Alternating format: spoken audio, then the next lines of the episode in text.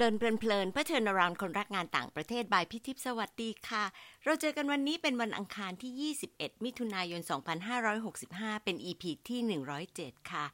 ใน EP ที่ 106 เรื่อง 43 ปีมีเรื่องเล่า พี่สรุปเอเซนสามเรื่องนะคะ เรื่องแรก การแนะนำคีย์โน้ตควรเป็นประเด็นที่น่าสนใจเกินกว่า CV ที่ได้รับ เพื่อให้ผู้ฟังได้รู้จักผู้บรรยายพิเศษในแง่มุมต่างๆ ที่เกี่ยวข้องเพิ่มขึ้น เรื่องที่สองมิตรภาพข้ามความแตกต่าง ต้องข้ามความกลัวและกรอบความคิดของตัวเองก่อน เรื่องที่สามการใช้ชีวิตในอีกประเทศเป็นเวลานาน โดยมีปฏิสัมพันธ์กับชุมชนใกล้ชิด ช่วยสร้างความผูกพันให้ยืนยาว มา EP นี้จะเข้าสู่สาระเข้มข้นที่เควินจะแชร์ในฐานะที่เป็นอธิการบดีคนสุดท้ายของ Marlboro College ค่ะ ใน PowerPoint ของเควินเขาเขียนว่า past president พอพี่อ้อยไปช่วยตกแต่งสไลด์ให้ก็เลยไปเติมไว้เป็นวงเล็บว่า last อ่านแล้วรู้สึกเศร้าจังเลยค่ะ พี่ก็เลยตั้งชื่อตอนนี้ว่า ลาแล้ว Marlboro น้องๆ คะที่เพิ่งมาฟัง Marlboro ที่บอกลาใน EP นี้เป็น Liberal Arts College ไม่ใช่ยี่ห้อบุหรี่นะคะ เควินให้หนังสือที่เป็นประเภท Coffee Table เกี่ยวกับ Marlborough College สวยมากเลยค่ะ แล้วก็ชวนให้นึกถึงบรรยากาศตอนที่พี่แล้วก็เพื่อนไปเยี่ยมนะคะ สำหรับน้องๆที่เพิ่งเคยได้ยินคำว่า coffee table book พี่อยากจะเล่าเกล็ดนิดนึงจากที่พี่รู้แล้วก็ไปหาเพิ่มนะคะ เพิ่งรู้ว่าบางครั้งเขาเรียกว่า cocktail table book เป็นหนังสือขนาดใหญ่ที่มักจะเป็นปกแข็งค่ะ ก็มีไว้ให้ใช้ในบริเวณที่เรารับแขก แขกที่มาก็จะพลิกรูปสวยๆดู แล้วก็มีคำบรรยายนิดหน่อยนะคะ เหมาะกับการดูฆ่าเวลาแล้วก็อาจจะเป็นเรื่องที่จะใช้เจ๊าะแจ๊ะต่อไปได้ค่ะ พี่ว่ายิ่งไม่ค่อยมีคนสนใจอ่านแบบที่เป็น hard copy อีกหน่อย หนังสือพวกนี้จะกลายเป็นของหายากขึ้นเรื่อยๆ ค่ะ แล้วพอพี่พลิกหนังสือเล่มนี้ดูรู้สึกอีกแล้วค่ะว่าเศร้าจังเลย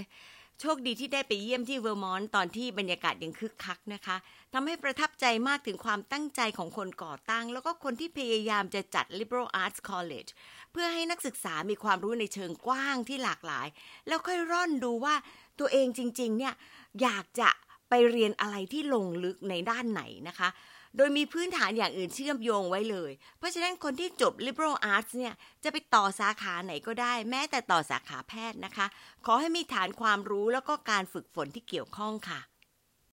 น้องๆ คะ เรามักจะได้ยินเรื่องเล่าเกี่ยวกับการปิดตัวของบริษัท แล้วก็กิจการบางอย่างที่เราจะไปเรียนรู้จากเขา แต่ก็มักจะมีข้อติติงนะคะว่าไม่เหมือนกับวงการศึกษามันไม่ได้หรอกอะไรเงี้ยนะคะ ครั้งนี้จะเป็นเรื่องของสถาบันการศึกษาตรงๆ ที่พี่ก็แอบคิดว่า ภาคธุรกิจหรือ NGO ก็อาจจะเอาไปใช้คิดต่อแล้วก็ปรับใช้ได้ค่ะ พี่เองคิดว่าทุกเรื่องลองหยิบมาจับ ลองหยิบมาเชื่อมโยงก็น่าประยุกต์ใช้ได้ทั้งนั้นละค่ะ แล้วตอนนี้ไม่ว่าจะไปที่ไหนอ่านอะไร ก็จะพูดถึงแต่โลกที่เปลี่ยนแปลงยังไม่ได้นับถึงการแข่งขันนะคะ เราก็จะได้ยินมหาวิทยาลัยไทยพูดถึงจำนวนเด็กที่ลดลงประชากรสูงวัยที่เพิ่มขึ้นงบประมาณภาครัฐที่ลดลง พอเควินเป็น Fulbright Specialist ให้กับมหาวิทยาลัยราชภัฏกำแพงเพชร และเครือข่ายราชภัฏภาคเหนือ เควินมีประสบการณ์ที่เป็นคนปิดสถาบัน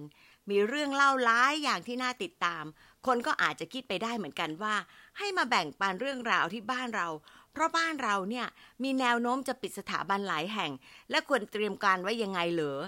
พี่เองไม่ได้คิดอย่างนั้นนะคะ บทเรียนของเควิน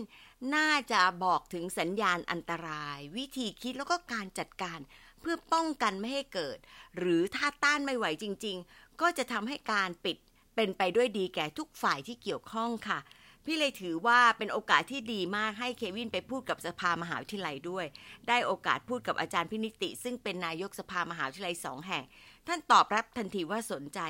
แล้วก็ในฐานะที่พี่เป็นต้นเรื่อง ต้นความคิดก็เลยพ่วงเป็น speaker ไปด้วย1 session 1ชั่วโมงค่ะ พี่บรรยายในภาพรวมของความเปลี่ยนแปลงของโลก แล้วก็ผลกระทบที่จะมีต่อมหาวิทยาลัยค่ะ ส่วนเควินนั้นบรรยายเต็มๆ ชั่วโมงครึ่ง แล้วพี่ก็มีโอกาสถามนอกรอบ ในระหว่างที่นั่งรถไปกลับหัวหินนะคะ ก็เลยอยากจะเอาเรื่องที่เป็นไฮไลท์มาเล่าสัก 3 ประเด็นค่ะ เรื่องแรกคือเรื่องภาวะผู้นำของบอร์ด เรื่องที่ 2 คือการจัดการกับทีมงาน แล้วก็เรื่องที่ 3 คือ trust ค่ะ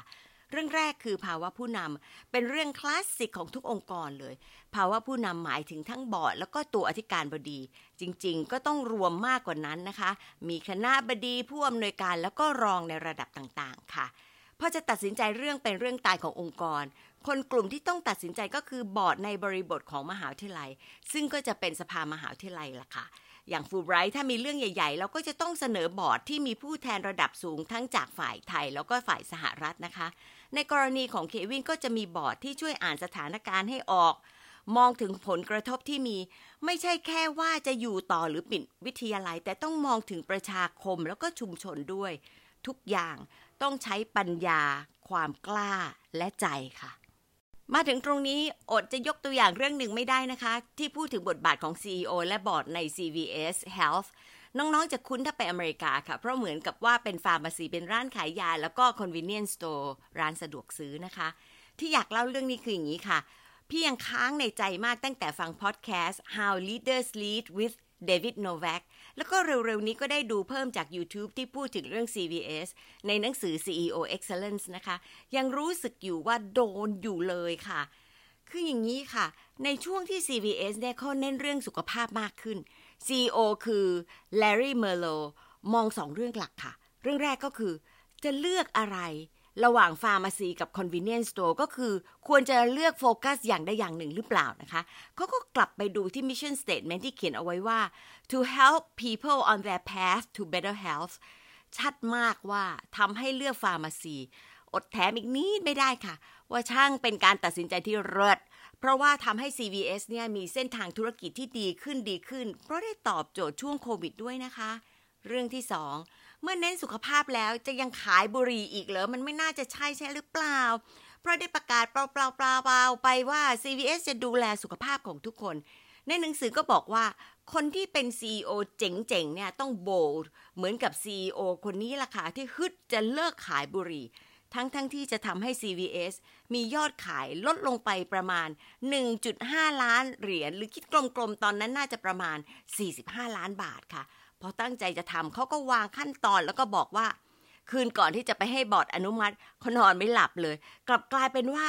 บอร์ดใช้เวลาพิจารณาแป๊บเดียวแล้วก็อนุมัติค่ะ จากนั้นเขาก็ใช้เวลาอีกประมาณ 6 เดือน เคลียร์สต็อก แล้วหยุดขายเลยค่ะ เรื่องนี้สอนพี่หลายอย่าง แต่ตรงกับตีมวันนี้ก็คือ บอร์ดต้องรู้จักองค์กรของตัวเอง รู้กระแสโลกและกล้ายืนหยัด ตัดสินใจในสิ่งที่ถูกต้องค่ะ และบอร์ดด้านการศึกษามองการปิดวิทยาลัยยังไง เควินเล่าว่าบอร์ดของมาลโบโรก็ขอให้ดูว่าการเพิ่มนักศึกษาจะทำได้ไหม ช่วยต่อลมหายใจได้แค่ไหน หาตัวเลือกแล้วก็ให้ลองดูวิธีรวมกับสถาบันอุดมศึกษาอื่น ๆ โดยสิ่งที่สำคัญมากที่เควินทำก็คือ มีข้อมูลจริงประกอบการตัดสินใจ จนในที่สุดก็ตกลงว่า จะปิดตัวแล้วก็ไปรวมกับ Emerson College ที่บอสตัน แล้วก็จัดการทั้งเรื่องชื่อของวิทยาลัยผู้เรียนและอาจารย์อย่างเป็นขั้นเป็นตอน โดยใช้เวลา 4 ปีค่ะ พี่อยากจะพูดถึงบอร์ดสถาบันแห่งหนึ่งที่เควินเล่าให้ฟังนะคะ พอตัดสินใจว่าจะปิด เขาเชิญประชุมวันเสาร์และก็ประกาศปิดกิจการทันทีในวันจันทร์ พี่ฟังแล้วตกใจมากว่า ไม่ได้นึกถึงใครๆในประชาคมเลย เลือดเย็นมากค่ะ มาเรื่องที่สองก็คือเรื่องทีมงานนะคะ เวลาจะมี M&A มักจะหมายถึงว่าหน่วยงานหลักที่เราต้องไปอยู่ด้วยเนี่ยเป็นผู้กำหนดชะตากรรมที่มีเสียงดังกว่า เควินบอกว่าต้องมีทางเลือกที่ปลอดภัยให้กับทั้งสองกลุ่มคือ ต้องให้สถาบันนั้นรับนักศึกษาและคณาจารย์ไปด้วย แต่พอมีข้อกำกับมาว่าไม่ต้องการอาจารย์บางคนของมาลโบโรซึ่งก็เป็นธรรมดาของหน่วยงานแทบทุกหน่วยนะคะ ที่จะมีประเภทพวกรักสบายไม่ perform แต่ยังคิดว่าตัวเองเนี่ยเอนไทเทลมีสิทธิ์มากจะได้ผลประโยชน์ต่างๆ ค่ะ กลุ่มนี้น่ากลัวจริง ๆ พี่ก็เลยถามเควินว่าอยู่ทำยังไง เควินบอกว่าให้มีการรีทายโดยสมัครใจ น้องๆเดาทางได้อยู่แล้วใช่ไหมคะ คนที่เรายากอยากให้ออกก็รักสถาบันมากเกินกว่าจะยอมรีทาย แต่เมื่อต้องการให้ออกและเป็นเงื่อนไขสำคัญ จ้างออกในราคาแพงเลยค่ะ ไม่รู้ว่าคนกลุ่มนี้มีวิธีคิดอะไรที่คิดถึงตัวเองได้เยอะขนาดนี้นะอะอดไม่ได้แน่แน่นิดนึง เรื่องสุดท้ายคือคำที่มีความหมายมากค่ะคำนั้นคือคำว่า trust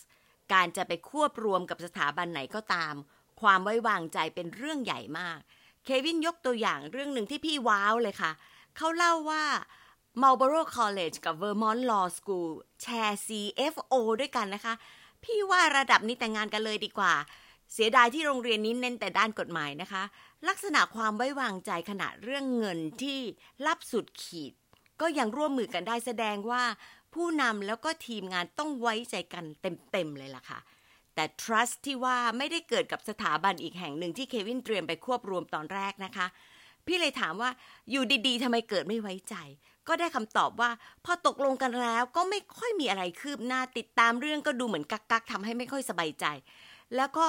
เนื่องจากว่านักศึกษากับอาจารย์ต้องไปอยู่ด้วยเนี่ย ตรงนี้ก็ยิ่งทำให้ไม่สบายใจใหญ่ ในที่สุดก็รู้ว่าทางโน้นอยากควบรวม เพราะว่าดูมาลโบโรแล้ว มีเงินสะสมมากพอที่จะไปใช้หนี้ของตัวเองได้ โชคดีที่เควินไหวตัวทัน เลยล้มเลิกเดีลที่ทำไว้ค่ะ trust ในอีกด้านหนึ่งที่พี่แอบชื่นชมเควินนะคะ ช่วงที่กำลังมีปัญหาแล้วก็มีดีลต่างๆ เราก็อีเมลติดต่อกันตลอดละค่ะ พี่ก็ได้รับรู้แค่ว่า อาทิตย์นี้งานหนักมาก ให้รอฟังข่าวที่จะออกมาเร็วๆนี้ อยู่กันคนละประเทศก็รู้นิสัยกันระดับหนึ่งเควินก็ไม่ให้ความลับ หลุดรอดมาถึงพี่เลยค่ะ เป็นไงล่ะคะถ้าน้องๆงงว่า เล่าถึงการปิดตัวของวิทยาลัยเควิน ไม่ยักกะให้เจ้าตัวมาเล่านะคะ พี่กะว่าจะเก็บเอาไว้เป็นโบนัสตอนสุดท้ายของซีรีส์นี้ค่ะ ก็จะเป็นครั้งหน้าใน EP ที่ 108 ค่ะ จะขอให้เควินมาเล่าแล้วก็ตอบคำถามที่เตรียมไว้ แต่ถ้าน้องๆจะมีคำถาม inbox มาได้เลยนะคะ จะรวบรวมไว้คุยกับพี่เขาใน EP ต่อไป หรือเขียนส่งไปให้ตอบทีหลังก็ได้ แต่ที่แน่ ๆ จะได้เจอเสียงจริงครั้งหน้าค่ะ มารีเฟล็กกันค่ะ น้องๆคิดว่าใน 3 เรื่องใหญ่ที่พี่เล่าสะดุดใจตรงไหนคะ เพราะอะไร มองภาพรวมภาวะผู้นำของท่านอธิการบดี และบอร์ด มีคุณลักษณะอะไรที่ต้องมีทั้งในยามปกติและยามวิกฤตคะขอบคุณที่ตามฟัง และพบกันวันอังคารหน้าที่จะเข้าสู่เรื่องราวจากใจของคนที่ปิดกิจการวิทยาลัยนะคะ สวัสดีค่ะ